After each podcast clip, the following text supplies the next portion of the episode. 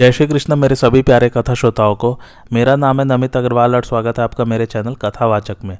शांति पर चल रहा है और भीष्म जी का उपदेश युधिष्ठर के लिए आरंभ हो चुका है। वो राजा के नीतिपूर्ण बर्ताव का वर्णन कर रहे थे।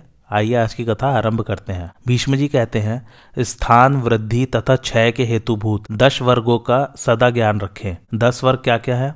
मंत्री, राष्ट्र, दुर्ग, खजाना और दंड। ये पाँच प्रकृति कहे गए हैं। यही अपने और शत्रु पक्ष के मिलाकर दश वर्ग कहलाते हैं। यदि दोनों के मंत्री आदि समान हो तो ये स्थान के हेतु होते हैं, अर्थात दोनों पक्ष की स्थिति कायम रहती है।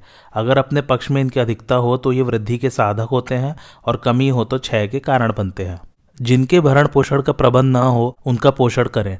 राजा को सदा प्रसन्न, बदन रहना और हंसकर बातें करनी चाहिए। वृद्धों की सेवा करे, आलस्य और लोभ को त्याग दे। सत्पुरुषों के व्यवहार में मन लगावे, संतुष्ट होने योग्य स्वभाव बनाए रखे। श्रेष्ठ पुरुषों का धन न छीने, दुष्टों से धन लेकर सत्पुरुषों को दान करे। स्वयं दंड और कर ले तथा दूसरों को भी दान दे, मन को वश में रखे। समय पर दान करे और सदा शुद्ध, सदाचारी रहे। जो शूरवीर और भक्त हो, जिन्हें दुश्मन फोड़ न सके, जो कुलीन, निरोग और शिष्ट हो तथा शिष्ट पुरुषों से संबंध रखते हों, अपने सम्मान के रक्षक हों, दूसरों का अपमान न करते हों, धर्मपरायण साधु और पर्वतों के समान अटल रहने वाले हों, शास्त्रों के विद्वान, लोक व्यवहार के ज्ञाता और शत्रुओं की गतिविधि पर दृष्टि रखने वाले हों, ऐसे लोगों को ही सहायक बनावे। उन्हें अपने समान ही सुख भोग की सुविधा दे। सिर्फ़ राजोचित छत्र धारण और हुकूमत करना, इन्हीं दो बातों का अधिकार अपने पास उनसे अधिक रखें। सामने अथवा परोक्ष में उनके प्रति एक सा ही बर्ताव करें, ऐसा करने वाले राजा को कभी कष्ट नहीं उठाना पड़ता। जो सब पर संदेह करता और सबके धन का अपहरण करता है, वह लोभी और कुटिल राजा एक दिन अपने ही लोगों के हाथ मारा जाता है। जो भूपाल बाहर भीतर से शुद्ध रहकर प्रजा के हृदय को अपनाने का प्रयत्न करता है, वह शत्रुओं का आक्रमण होने पर भी उनके वश में नहीं पड़ता। यदि कहीं परास्त हुआ तो भी पीछे उन्हीं प्रजाओं की सहायता से पूर्ववत अपना स्थान प्राप्त कर लेता है। जो क्रोध नहीं करता, किसी व्यसन में नहीं फंसता, हल्का कर लगाता और इंद्रियों पर काबू रखता है, वह सब लोगों का विश्वास पात्र बन जाता है। जो बुद्धिमान, त्यागी शत्रुओं की कमज़ोरी कमज़ोरी समझने में प्रवीण, चारों वर्णों के न्याय अन्याय को जानने वाला, शीघ्र काम करने वाला, क्रोध को जीतने वाला, उदारचित, कोमल स्वभाव वाला, काम करने में संलग्न और आत्म प्रशंसा से दूर रहने वाला है, जिसके राज्य में मनुष्य निर्भय होकर विचरते हैं, वही राजाओं में सर्वश्रेष्ठ है। जिसके राज्य में रहने वाले नागरिक न्याय अन्याय को समझते हो, जिसके देश के लोग अपने धर्म कर्मों में संलग्न, शरीर में आसक्ति न रखने वाले, जितेंद्रिय, वश में रहने वाले आज्ञा पालक कलह से दूर रहने वाले और दान में रुचि रखने वाले हो, वही वास्तव में राजा है। जिस राजा के राज्य में छल, कपट, कूटनीति, माया और मात्सर्य का सर्वथा अभाव हो, उसी के सनातन धर्म का निर्वाह होता है। जो विद्वानों का आदर करता और शास्त्रीय अर्थ के चिंतन तथा परोपकारी कार्य में लगा रहता है, जो सत्पुरुषों के मार्ग पर चलता है और दान किया करता है शत्रु, जिसके गुप्त विचारों को न जान सके, जासूसों को न पहचान सके, वही राजा राज्य चलाने योग्य समझा जाता है। राज्य चाहने वाले राजाओं के लिए प्रजाओं की रक्षा से बढ़कर और कोई सनातन धर्म नहीं है। मनु ने राजधर्म का वर्णन करते हुए दो श्लोक कहे हैं, जिनका भाव इस प्रकार है। प्रत्येक मनुष्य को चाहिए कि वह उपदेश न देने वाले आचार्य, वेद मंत्र का उच्चारण न करने वाले ऋत्विज, रक्षा न करने वाले राजा, कटुवचन बोलने वाली स्त्री, गाँव में रहने की इच्छा वाले ग्वाले और जंगल में रहना पसंद करने वाले नाई, इन छह को त्याग दे। भीष्म जी बोले, युधिष्ठर, यह प्रजापालन समस्त धर्मों का सार है। भगवान बृहस्पति जी भी इस न्यायानुकूल धर्म की प्रशंसा करते हैं। उनके सिवा भगवान विशालाक्ष तपस्वी शुक्राचार्य इंद्र, दक्ष, मनु, भरद्वाज, मुनिवर, गौरशिरा और राजधर्म की रचना करने वाले अन्य अन्य वेदवादियों ने भी प्रजापालन की ही प्रशंसा की है। अब मैं तुम्हें राजाओं के कुछ साधन सुनाता हूँ। गुप्तचर रखना, दूसरे राष्ट्रों में अपना प्रतिनिधि नियुक्त करना, समय पर वेतन और भत्ता देना, युक्ति के साथ कर लेना, अन्याय से प्रजा को न चूसना, सत्पुरुषों से मेल करना, वीरता, कार्यकुशलता, सत्य, प्रजा का हित चिंतन, सत्पुरुषों को न त्यागना, कुलीन मनुष्यों को पास रखना, संग्रह, योग्य धान्य आदि को जमा करना, बुद्धिमानों को अपना सहायक बनाना, सेना को उत्साहित करना, प्रजा की स्वयं देखभाल करना, काम करने में कष्ट का अनुभव न करना, कोष की वृद्धि करना, स्वयं नगर की रक्षा का पूरा प्रबंध करना। इस विषय में दूसरों के विश्वास पर न रहना। पूर्वासियों ने कोई गुट बना लिया हो तो उसमें फूट डलवा देना। शत्रु, मित्र और मध्यस्थों पर यथोचित दृष्टि रखना, सेवकों में गुटबंदी न होने देना, अपने आप नगर का निरीक्षण करना, नीति धर्म का पालन करना और दुष्टों को देश से बाहर निकाल देना। ये सब बातें राजधर्म की मूल है। युधिष्ठर, यह मैंने तुम्हें थोड़ा सा राजधर्म सुनाया है। अब तुम्हें जिस बात में संदेह हो वह पूछ लो। भीष्म जी का वक्तव्य सुनकर भगवान व्यास, देवस्थान, अश्म, वासुदेव, कृप, सात्विक और संजय बड़े प्रसन्न हुए और बहुत अच्छा बहुत अच्छा कहकर उनकी प्रशंसा करने लगे।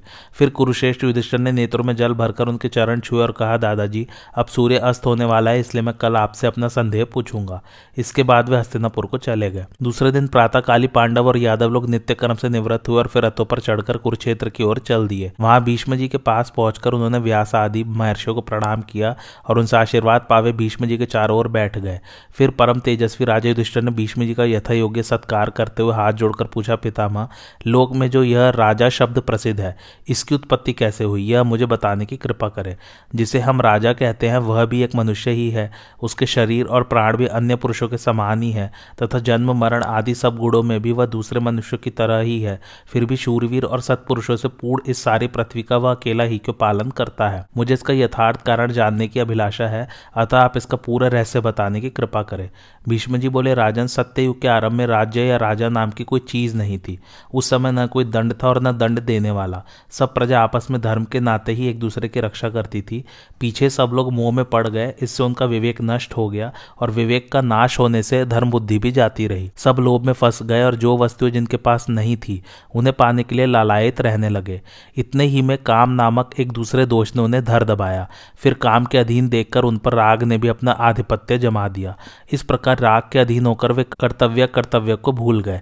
इसलिए अगम्य अगम्य, वाच्य, अवाच्य, भक्ष्य, अभक्ष्य और दोष अदोष कोई भी बात उनकी दृष्टि में त्याज्य न रही। इस प्रकार मानव समाज में धर्म विप्लव हो जाने से वेद भी लुप्त होने लगा और वेद का लोप होने से धर्म मर्यादा ही नष्ट हो गई। इससे देवताओं को बड़ा त्रास हुआ और वे ब्रह्मा जी की शरण में गए।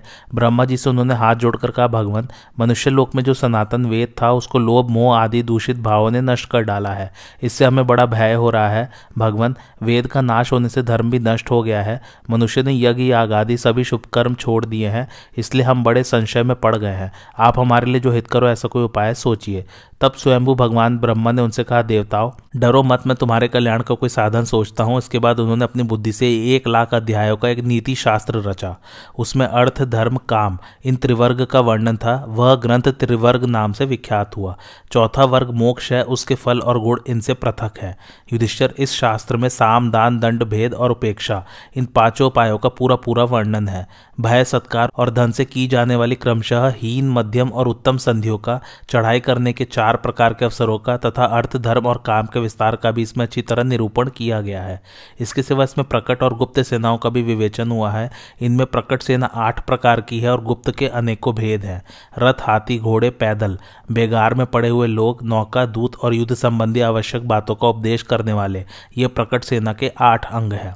यही नहीं, इसमें मार्ग के गुण, भूमि के गुण, रथ, हाथी, घुड़सवार और पैदल सेना को पुष्ट करने के अनोखो उपाय तरह तरह की व्यू रचना अनेकों प्रकार के युद्ध कौशल, युद्ध करने की और उससे निकल भागने की रीतियाँ तथा शस्त्रों की रक्षा के उपाय भी बताए गए हैं। दूत की शक्ति से होने वाली राष्ट्र की वृद्धि, शत्रु, मित्र और तटस्थों के विभाग, बलवानों के नाश और अवरोध, शासन संबंधी अनेकों सूक्ष्म कार्य, मल्ल क्रीड़ा और शस्त्र संचालन की विधियाँ, जिनके भरण पोषण का कोई प्रबंध न हो, उनका पालन और उनकी देखरेख, सुपात्र को दान देना, व्यसनों से बचना, राजा के गुण, सेनापति के लक्षण, अर्थ, धर्म और काम के साधन तथा उनके गुण दोष, अपने आश्रितों की आजीविका का विचार, सबके प्रति संशक रहना, प्रमाद से बचना, जो वस्तु मिली न हो से पाना और प्राप्त वस्तु की वृद्धि करना, बड़ी हुई वस्तु सुपात्रों को दान करना, धर्म के लिए धन लगाना तथा भोग और दुख निवृत्ति में भी धन का उपयोग करना। इन सब बातों का इस शास्त्र में वर्णन हुआ है। काम और क्रोध से होने वाले दस उग्र व्यसनों का भी इसमें उल्लेख है। नीति शास्त्र के आचार्यों ने मृग्या, द्युत, मद्यपान और स्त्री प्रसंग, ये चार काम जनित तथा वाणी की कटुता, उग्रता, मारपीट, शरीर को कैद कर लेना, त्याग देना और आर्थिक हानि पहुंचाना, ये छह क्रोध से होने वाले व्यसन बताए हैं। तरह तरह के यंत्र और उनकी क्रियाओं का शत्रु के राष्ट्र को पीड़ित करने का तथा उसकी सेना पर चोट करने का और उसके निवास स्थानों को नष्ट करने का भी इस ग्रंथ में उल्लेख है। पुरानी इमारतों और वृक्षों को ध्वंस कर करना, खेती, बारीकी की विधि, सेना की सामग्री, कवच धारण और कवच आदि बनाने की विधि, ये सब बातें इस शास्त्र में बताई गई हैं। ढोल, नगाड़े, शंख और दुंदुभी आदि रणवाद्यों को बजाना, मणि, पशु, पृथ्वी, वस्त्र, दास, दासी और सुवर्ण, इन छह पदार्थों को प्राप्त करना तथा शत्रुओं की इन छह चीज़ों का नाश करना, नए जीते हुए प्रांत में शांति स्थापित करना, सत्पुरुषों का सत्कार, विद्वानों के साथ मेलजोल बढ़ाना, दान और होम की विधि, भोजन की व्यवस्था, सर्वदा आस्तिक बुद्धि रखना, अकेले होने पर भी उठने बैठने की रीति, सत्यता, मधुर भाषण तथा उत्सव और समाज आदि के अवसर पर होने वाली घरेलू बातें, इन सभी का इस शास्त्र में निरूपण हुआ है। देश, जाति और कुल के धर्म, अर्थ, काम, मोक्ष, इन चारों पदार्थों के लक्षण और इन्हें प्राप्त करने के उपाय तथा जिन साधनों से मनुष्य का आर्य धर्म से पतन न हो, उन सभी का इसमें वर्णन है। इस नीति शास्त्र की रचना हो जाने पर ब्रह्मा जी को बड़ा हर्ष हुआ। तब सबसे पहले भगवान शंकर ने उस नीति शास्त्र को ग्रहण किया। उन्होंने जीवों की आयु घटती देख उस शास्त्र को संक्षिप्त किया। यह ग्रंथ वैशालाक्ष कहलाया। इसे इंद्र ने ग्रहण किया। इसमें कुल दस हज़ार अध्याय थे। फिर भगवान इंद्र ने भी इसे संक्षिप्त किया और इसमें केवल पाँच हज़ार अध्याय रह गए। तब यह ग्रंथ बाहुदंतक कहलाया। इसके बाद बृहस्पति जी ने इसे तीन सहस्त्र अध्यायों में संकुचित कर दिया। यह ग्रंथ बारस्पतीय नाम से प्रसिद्ध हुआ। फिर योगाचार्य शुक्र जी ने इसे संक्षिप्त करके एक हज़ार अध्यायों में रचा। इस प्रकार महर्षियों ने मनुष्य की आयु का ह्रास होते देखकर लोकहित की दृष्टि से शास्त्र को बहुत संक्षिप्त कर दिया। इस नीति शास्त्र की रचना के बाद मृत्यु की मानसी पुत्री सुनीता से राजा अंग के द्वारा वेन का जन्म हुआ। वह राग द्वेष के अधीन होकर प्रजा में अधर्म का प्रचार करने लगा। यह देखकर वेदवादी मुनिजनों ने उसे अभिमंत्रित कुशाओं से मार डाला। फिर देश में अराजकता फैली देखकर उन्होंने वेन के दाहिने हाथ का मंथन किया। उससे एक इंद्र के समान रूपवान पुरुष प्रकट हुआ। उसके शरीर पर कवच सुशोभित था, कमर पर तलवार लटक रही थी तथा कंधे पर धनुष बाढ़ थे। वह वेद वेदांगों का ज्ञात और धनुर्विद्या में पारंगत था। उस वेन पुत्र ने हाथ जोड़कर ऋषियों से कहा मुनिगढ़ मुझे धर्म और अर्थ का निर्णय करने वाली सूक्ष्म बुद्धि प्राप्त है। इसके द्वारा मुझे क्या करना चाहिए, यह ठीक ठीक बताइए। देवता और महर्षियों ने कहा, जिस कार्य में तुम्हें धर्म की स्थिति जान पड़े, उसी को निशंक होकर करो। प्रिय अप्रिय की परवाह न करके सब जीवों के प्रति समान भाव रखो। काम, क्रोध, लोभ और मान को दूर से ही नमस्कार कर दो। सर्वदा धर्म पर दृष्टि रखो और जो मनुष्य धर्म से विचलित होता दिखाई दे, उसका अपने बाहुबल से दमन करो। वेन पुत्र ने कहा, मानुभाव, ब्राह्मण तो मेरे लिए सर्वदा वंदनीय है, उन्हें मैं दंड न दे सकूँगा। मुनियों ने कहा, ठीक है। अब वेद निधि भगवान शुक्राचार्य उसके पुरोहित बने और बाल खिल्लियों ने मंत्री का कार्य संभाला। यह वेनपुत्र प्रथु विष्णु भगवान से आठवीं पीढ़ी पर था। सुनते हैं प्रथु के समय पृथ्वी बहुत ऊँची नीची थी। उन्होंने ही पत्थर डलवाकर इसे समतल किया है। कहते हैं, भगवान विष्णु, इंद्र, देवगण, प्रजापति, ऋषि और ब्राह्मण, इन सबने मिलकर प्रथु का अभिषेक किया था। स्वयं पृथ्वी देवी भी रत्नों की भेंट लेकर उनकी सेवा में उपस्थित हुई थी। समुद्र, हिमालय और इंद्र ने उन्हें अक्षय धन दिया था तथा यक्ष और राक्षसों के स्वामी स्वामी भगवान कुबेर ने भी बहुत धनराशि भेंट की थी। युधिष्ठर, राजा प्रथु के संकल्प करते ही करोड़ों हाथी, रथ, घोड़े और पैदल प्रकट हो गए। उनके राज्य में बुढ़ापा, दुष्काल आदि व्याधि तथा सर्प, चोर या आपस में एक दूसरे से किसी प्रकार का भय नहीं था। जिस समय वे समुद्र में होकर चलते थे, उसका जल स्थिर हो जाता था तथा पर्वत उन्हें रास्ता दे देते थे। उन्होंने इस पृथ्वी से सत्रह प्रकार के धान्य दुहे थे। महात्मा प्रथु ने इस लोक में धर्म की वृद्धि की थी और सारी प्रजा का रंजन किया था, इसलिए वह राजा नाम से विख्यात हुआ।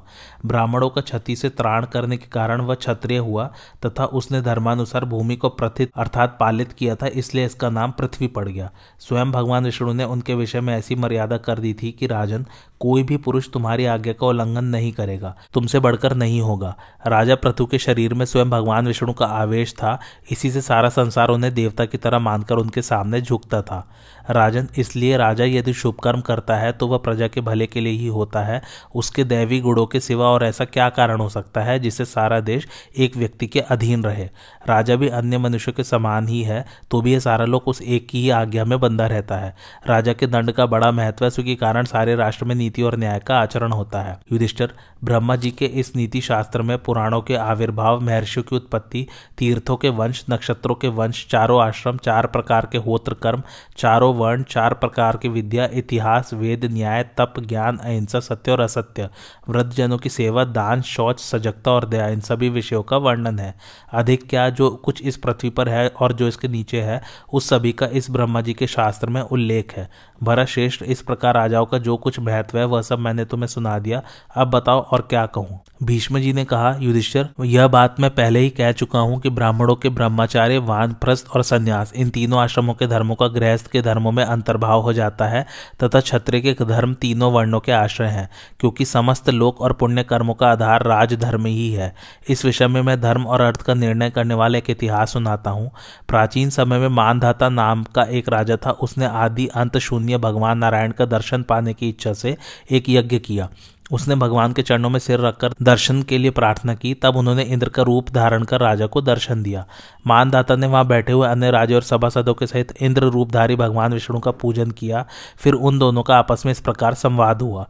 इंद्र ने कहा, राजन, तुम सभी मनुष्य के राजा हो, इसलिए तुम्हारे मन में जो जो कामनाएँ हैं, उन सबको मैं पूरी करूँगा। तुम सत्यवादी, धर्मपरायण, जितेंद्रिय और शूरवीर हो। तुम्हारी बुद्धि, भक्ति और सुदृढ़ श्रद्धा के कारण देवताओं की तुम पर बड़ी प्रीति है। इसलिए तुम्हारी जो इच्छा हो, वही वर देने लिए मैं तैयार हूँ। मानदाता ने कहा, भगवान, मैं आपको सिर झुकाता हूँ और आपको प्रसन्न करके आदिदेव भगवान विष्णु के दर्शन करना चाहता हूँ। अब मेरी इच्छा सब प्रकार के भोगों को त्याग कर वन में जाने की है, क्योंकि लोक में सभी सत्पुरुष अंत में इसी मार्ग का अनुसरण करते हैं। मैंने छात्र धर्म के द्वारा मिलने वाले पुण्य लोगों को तो प्राप्त कर लिया है और संसार में अपनी कीर्ति भी स्थापित कर दी है। किंतु जो धर्म आदि देव श्री विष्णु भगवान से प्रवृत्त हुआ है, उसका आचरण करना मैं नहीं जानता। इंद्र ने कहा, आदिदेव, भगवान विष्णु से तो पहले राजधर्म ही प्रवृत्त हुआ है, दूसरे धर्म तो उसी के अंग है और इसके बाद ही प्रकट हुए हैं। सब धर्मों का अंतर्भाव छात्र धर्म में ही हो जाता है, इसलिए इसी को सबसे श्रेष्ठ कहा जाता है। भगवान ने छात्र धर्म के द्वारा ही शत्रुओं का दमन करके देवता और ऋषियों की रक्षा की थी। यदि वे असुरों से आक्रांत इस पृथ्वी को न जीतते तो ब्राह्मणों का नाश हो जाने से चारों वर्ण और चारों आश्रमों के सभी धर्मों का नाश हो जाता। इन सनातन धर्मों का सैकड़ों बार नाश हो चुका है, किंतु छात्र धर्म ने इन्हें पुनः उज्जीवित कर दिया है। युग युग में इसी के कारण सनातन धर्मों का उद्धार हुआ है, इसलिए मनुष्यों में इसी धर्म को सबसे अच्छा माना जाता है। युद्ध में शरीर की आहुति देना, समस्त प्राणियों पर दया करना, लोक व्यवहार का ज्ञान प्राप्त करना, भयभीत प्रजा की रक्षा करना और दुखी लोगों को दुख से छुड़ाना, ये सब बातें राजाओं के छात्र धर्म में ही पाई जाती हैं जो लोग काम क्रोध में फंसे हुए हैं और मर्यादा में नहीं रहना चाहते, वे राजा के डर से ही पाप नहीं कर पाते, तथा जो सब प्रकार के धर्मों का पालन करने वाले शिष्ट पुरुष हैं, वे सदाचार का सेवन करते हुए सद्धर्म का उपदेश कर सकते हैं। राजा अपनी प्रजा का पुत्रों की तरह पालन करता है, अतः इसमें संदेह नहीं, उसकी देखरेख में सब प्राणी लोक में निर्भय होकर विचरते हैं। इस प्रकार संसार में छात्र धर्मी सबसे श्रेष्ठ, सनातन, नित्य, अविनाशी और सब जीवों का उपकार करने वाला है, इसका पर्यवसान मोक्ष में ही होता है। राजन तुम जैसे लोक हितैषी पुरुषों को इस छात्र धर्म का ही पालन करना चाहिए। यदि इसका पालन न किया जाएगा तो प्रजा नष्ट हो जाएगी। जो राजा सब प्राणियों पर दया दृष्टि रखता है उसे इसी को अपना प्रधान धर्म समझना चाहिए। वह पृथ्वी का संस्कार करावे राजसूय अश्वमेध आदि यज्ञों में अवभ्रत स्नान करे भिक्षा का आश्रय न ले, प्रजा का पालन करे और संग्राम में शरीर त्याग करे। भिन्न उपायों, नियमों और पुरुषार्थों के द्वारा चातुर्वण्य को स्थापित करने और उसे सुरक्षित रखने के कारण छात्र धर्म को ही श्रेष्ठ कहा जाता है और इसी में सारे धर्म समाये हुए हैं। यज्ञ, आगादी कराना तथा पहले जो चारों आश्रम कहे गए हैं। उनके धर्मों का पालन करना ब्राह्मणों का कर्तव्य है। ब्राह्मणों का प्रधान धर्म यही है। जो विप्र इसका पालन न करे, उसे शूद्र के समान शस्त्र से मार डालना चाहिए। जो ब्राह्मण अधर्म में प्रवृत्त है, वह सम्मान का पात्र नहीं हो सकता। उसका किसी को विश्वास भी नहीं करना चाहिए। मानदाता ने कहा, देवराज, मेरे राज्य में जो यवन, किरात, गांधार, चीन, शबर, बर्बर, शक, तुषार, कंक, पहव आंध्र, मद्र, पौंड्र, पुलिंद, रमठ और काम्बोज आदि जातियों के लोग रहते हैं तथा जो ब्राह्मण, क्षत्रिय, वैश्य और शूद्रों की संतान है, उन्हें अपने अपने धर्मों का किस प्रकार पालन करना चाहिए? इनके सिवा जो लोग लूटपाट करके अपनी जीविका चलाते हैं, उन सबके साथ मेरा कैसा बर्ताव होना चाहिए? इंद्र ने कहा, राजन, जो लोग लूटपाट करके ही अपना निर्वाह करते हैं, उनसे अपने माता पिता आचार्य, गुरु, आश्रमवासी और राजाओं की सेवा करानी चाहिए। वेदोक्त धर्म, कर्म और पितृ श्राद्ध कराने चाहिए। कुएँ, पौसले और आश्रम बनवाने चाहिए तथा यथा समय ब्राह्मणों को दान दिलाते रहना चाहिए। अहिंसा, सत्य अक्रोध शौच, अद्रोह, यज्ञ, आगादि करवा के ब्राह्मणों को दक्षिणा दिलानी चाहिए और बड़े बड़े ब्रह्मभोज करवाने चाहिए। राजन, प्रजापति, ब्रह्म ने इसी प्रकार सब मनुष्य के कर्तव्य पहले ही निश्चित कर दिए हैं। उनका उन्हें यथावत पालन करना चाहिए। मानदाता ने कहा, देवराज, मानव समाज में दस्यु तो सभी वर्ण और सभी आश्रमों में पाए जाते हैं। वे केवल भिन्न भिन्न चिन्हों से छिपे रहते हैं इंद्र बोले, राजन, जब दंड नीति नष्ट हो जाती है और राजधर्म की उपेक्षा होने लगती है तो सभी प्राणी कर्तव्य विमूढ़ हो जाते हैं। इस सत्य युग की समाप्ति होने पर अनेकों वेशधारी सन्यासी प्रकट हो जाएँगे और सब आश्रमों में फेरफार हो जाएगा। लोगों में काम और क्रोध की प्रबलता होगी, इसलिए वे पुराण और धर्मों की परम गति पर ध्यान न देकर उल्टे रास्ते से चलने लगेंगे। जब उदार हृदय राजा लोग दंड नीति के द्वारा पापी को पाप करने से रोकते रहते हैं तो परम मंगल में सनातन धर्म का ह्रास नहीं होता। राजा सभी लोगों के सम्मान का पात्र है। जो पुरुष उसका अपमान करता है, उसके दान, यज्ञ और श्राद्ध कभी सफल नहीं होते। राजा मनुष्य का अधिपति सनातन देव स्वरूप और धर्म की रक्षा करने वाला होता है। जो पुरुष अपनी बुद्धि से प्रवृत्ति, धर्म की गति का विचार करता है, मैं तो उसी को माननीय और पूज्य समझता हूँ। उसी में छात्र धर्म भी स्थित होता है। भीष्म जी कहते युधिष्ठर मानधाता को इस प्रकार उपदेश देकर इंद्र रूपधारी भगवान विष्णु अपने सनातन और अविनाशी धाम को चले गए। इस तरह पहले भगवान विष्णु ने ही राजधर्म को प्रचलित किया था और अच्छे अच्छे सत्पुरुष इसका आचरण करते रहे हैं। अतः तुम भी अपने पूर्व पुरुषों द्वारा स्वीकृत इस छात्र धर्म का ही आचरण करो। राजा युधिष्ठर ने कहा पितामह आपने मनुष्य के चार आश्रम बताए हैं, सो अब आप विस्तार से उनका वर्णन कीजिए। भीष्म जी बोले, युधिष्ठर, यो तो सनातन धर्मों का जैसा ज्ञान मुझे है, वैसा तुमको भी है ही। तथापि तुम मुझसे पूछते हो तो सुनो। सदाचार में प्रवृत्त होकर चारों आश्रमों के धर्मों का पालन करने वाले लोगों को जिन फलों की प्राप्ति होती है वही राग द्वेष छोड़कर दंड नीति के अनुसार बर्ताव करने वाले राजा को भी प्राप्त होते हैं। यदि राजा सब प्राणियों पर समान दृष्टि रखने वाला हो तो उसे सन्यासियों को प्राप्त होने वाली गति मिलती है।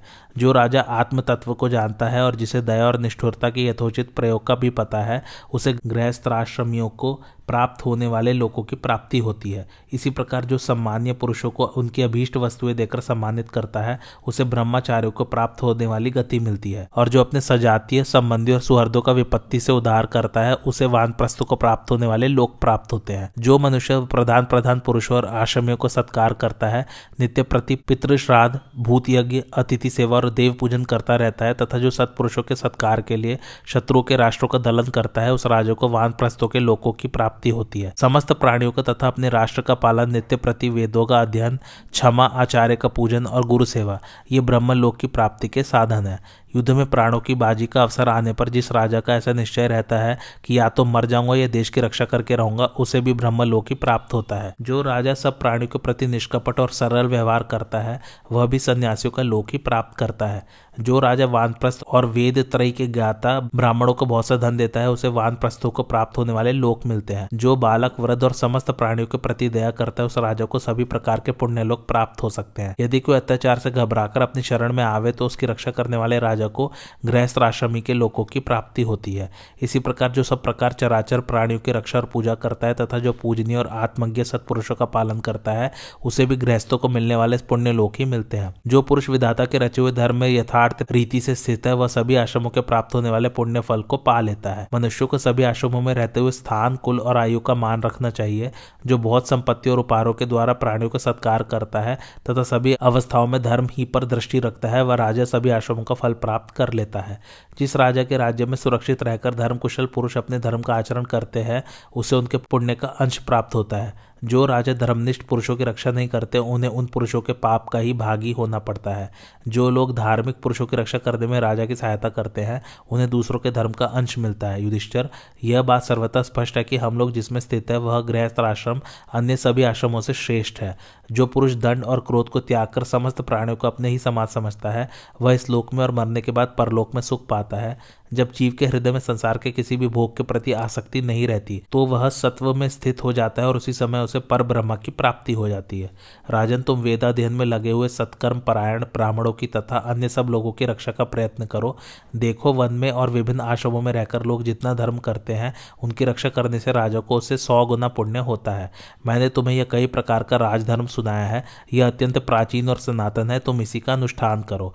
यदि तुम प्रजा के पालन में तत्पर रहोगे तो चारों आश्रम और चारों वर्णों के धर्माचरण का फल प्राप्त कर लोगे। राजा ने कहा, पितामह, आपने चारों आश्रम और चारों वर्णों के धर्म कहे, अब आप मुझे राष्ट्र का प्रधान कर्तव्य सुनाइए।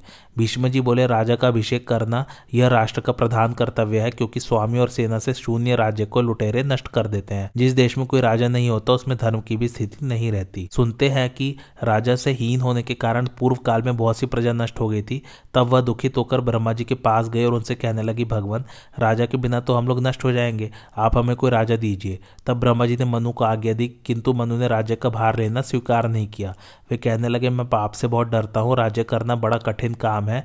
विशेषतः मनुष्यों में तो यह और भी कठिन हो जाता है, क्योंकि उनका आचरण सर्वदा असत्यपूर्ण होता है। तब ब्रह्मा जी बोले, तुम इस बात से मत डरो, पाप तो करने वाले को ही लगेगा। तुम बड़े बलवान और प्रतापी राजा होंगे, कोई भी तुम्हें दबा न सकेगा और तुम्हारे कारण हम सभी को सुख प्राप्त होगा। तुमसे सुरक्षित रहकर प्रजा जो धर्म करेगी, उसका चतुर्थांश तुम्हें मिलेगा। उस धर्म के प्रभाव से तुम हमारा भी पोषण कर सकोगे। अब तुम विजय के लिए निकलो और शत्रुओं का मान मर्दन करो, तुम्हें सर्वदा विजय प्राप्त हो। ब्रह्मा जी की आज्ञा पाकर मनु महाराज बड़ी भारी सेना लेकर विजय के लिए निकले। उनकी महत्ता को देखकर सभी लोग दंग रह गए और धर्म कर्म में मन लगाने लगे। इस प्रकार मनु जी ने सर्वत्र घूम घूम कर पापियों का दमन किया और प्रजा को अपने कर्मों में नियुक्त कर दिया। राजे दुष्टर ने पूछा, दादाजी, ब्राह्मण लोग राजा को देवरूप क्यों बताते हैं? कृपा करके मुझे इसका रहस्य सुनाइए। भीष्म जी बोले, युधिष्ठर, यही बात राजा वसुमना ने बृहस्पति जी से पूछी थी। तब बृहस्पति जी ने उनसे कहा, राजन, लोक में जो धर्म देखा जाता है, उसका मूल कारण राजा ही है।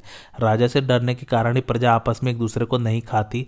जब प्रजा मर्यादा को छोड़ने लगती है और लोभ के वशीभूत हो जाती है तो राजा ही धर्म के द्वारा उसमें शांति स्थापित करता है। यदि राजा न हो तो समान प्रजा भी आपस में लड़ झगड़ कर बात की बात में नष्ट हो जाए। तब तो बलवान लोग निर्बलों की बहु बेटियों को छीन ले और यदि वे सीधे सीधे न दे तो उनके प्राणों के ग्राहक बन जाए। मनुष्य के पास जो वाहन, वस्त्र, अलंकार और तरह तरह के रत्न हो, उन्हें पापी लोग लूट ले। यदि राजा रक्षा न करे तो धर्मात्माओं को तरह तरह का शस्त्राघात सहना पड़े। अधर्म का ही प्रचार होने लगे, पापी लोग माता पिता वृद्ध, आचार्य, अतिथि और गुरुओं को भी दुख देने लगे। धनवानों को मौत और अबंधन का क्लेश भोगना पड़े। कोई भी मनुष्य किसी वस्तु पर अपना स्वत्व न मान सके। लोग अकाल में ही काल के गाल में जाने लगे। देश में दसियों की ही प्रधानता हो जाए, खेती नष्ट हो जाए, व्यापार मिट्टी में मिल जाए, नीति और कर्म कांड का लोप हो जाए बड़ी बड़ी दक्षिणाओं वाले यज्ञ देखने को भी न मिले और न विवाह या समाज का ही कोई संगठन रहे। यदि राजा प्रजा का पालन न करे तो सारे संसार में त्रास फैल जाए, सबके हृदय डावाडोल हो जाए, सब और हाहाकार मच जाए और एक क्षण में ही सारे संसार का नाश हो जाए। फिर तो ब्रह्म हत्या करने वाला भी मौत से इंद्रियों का सुख भोगता रहे, चोर हाथों हाथ प्रजा की चीज़ें उड़ा ले जाए, धर्म की सारी मर्यादा टूट जाए, लोग भयभीत होकर इधर उधर भागने लगे जगत में अन्याय फैल जाए, प्रजा वर्ण संकर हो जाए और देश में दुर्भिक्ष पड़ने लगे। राजा से सुरक्षित रहने पर ही लोग निर्भय होकर घर का दरवाज़ा खुला छोड़ देते हैं और सुख की नींद सोते हैं। यदि धर्मनिष्ठ राजा पृथ्वी की रक्षा न करते तो लोगों को दूसरों के मुँह से कोई कड़वी बात सुनना भी असंभव न होता। किसी की मार सहने की तो बात ही क्या है?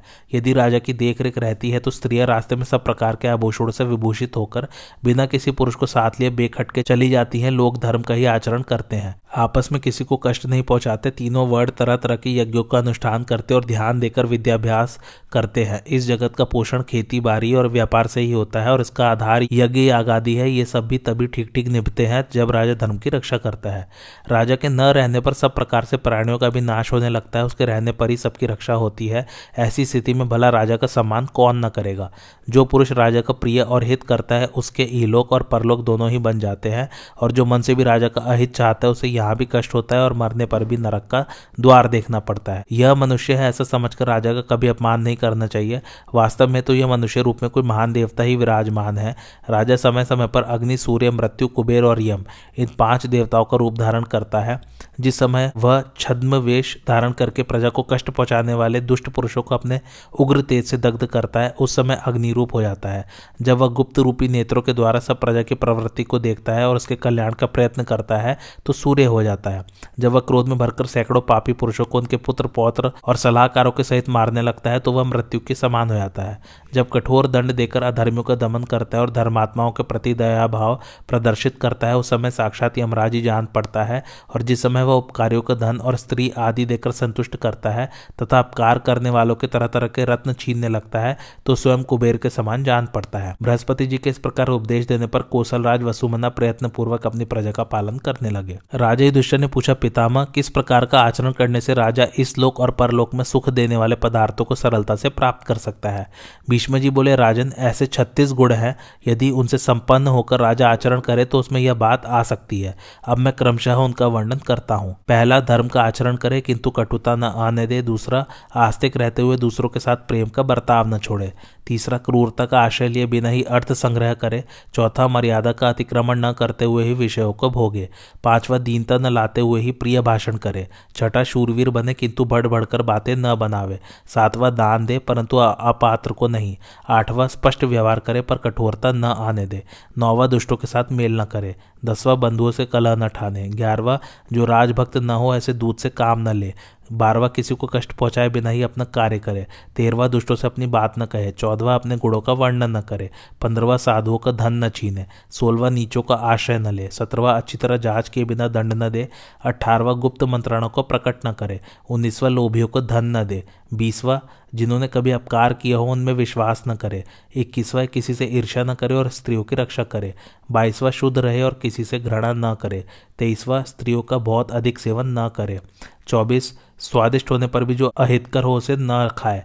पच्चीस निर्भिमान होकर मानिनियों का आदर करें, छब्बीस गुरु की निष्कपट भाव से सेवा करें, सत्ताईस दम्भहीन होकर देव पूजन करें, अट्ठाईस अनिंदित उपाय से लक्ष्मी प्राप्त करने की इच्छा रखें, उनतीस स्नेहपूर्वक बड़ों की सेवा करें, तीस कार्यकुशल हो किंतु अवसर का विचार रखें, इकतीस केवल पुण्य छुड़ाने के लिए किसी से चिकनी चुपड़ी बातें न करें, बत्तीस किसी पर कृपा करते समय आक्षेप न करें, तैंतीस बिना जाने किसी पर प्रहार न करें, चौंतीस शत्रु को मारकर शोक न करें, पैंतीस अकस्मात क्रोध न करें, छत्तीस जिन्होंने अपना अपकार किया हो, उनके प्रति कोमलता का बर्ताव न करें। राजन, यदि अपना हित चाहते हो तो राज्य पर स्थित रहकर इसी प्रकार व्यवहार करो। यदि तुम ऐसा नहीं करोगे तो बड़ी आपत्ति में पड़ जाओगे। जो राजा इन सब गुणों का अनुवर्तन करता है, वह इस लोक में सुख पाता है और मरने पर स्वर्ग में सम्मानित होता है। आज की कथा यही समाप्त होती। कैसी लगी आप लोगों को मेरी कथा, मुझे कमेंट करके ज़रूर बताइए। और मेरे चैनल कथावाचक को लाइक, शेयर और सब्सक्राइब ज़रूर कीजिए। थैंक्स फॉर वॉचिंग, धन्यवाद।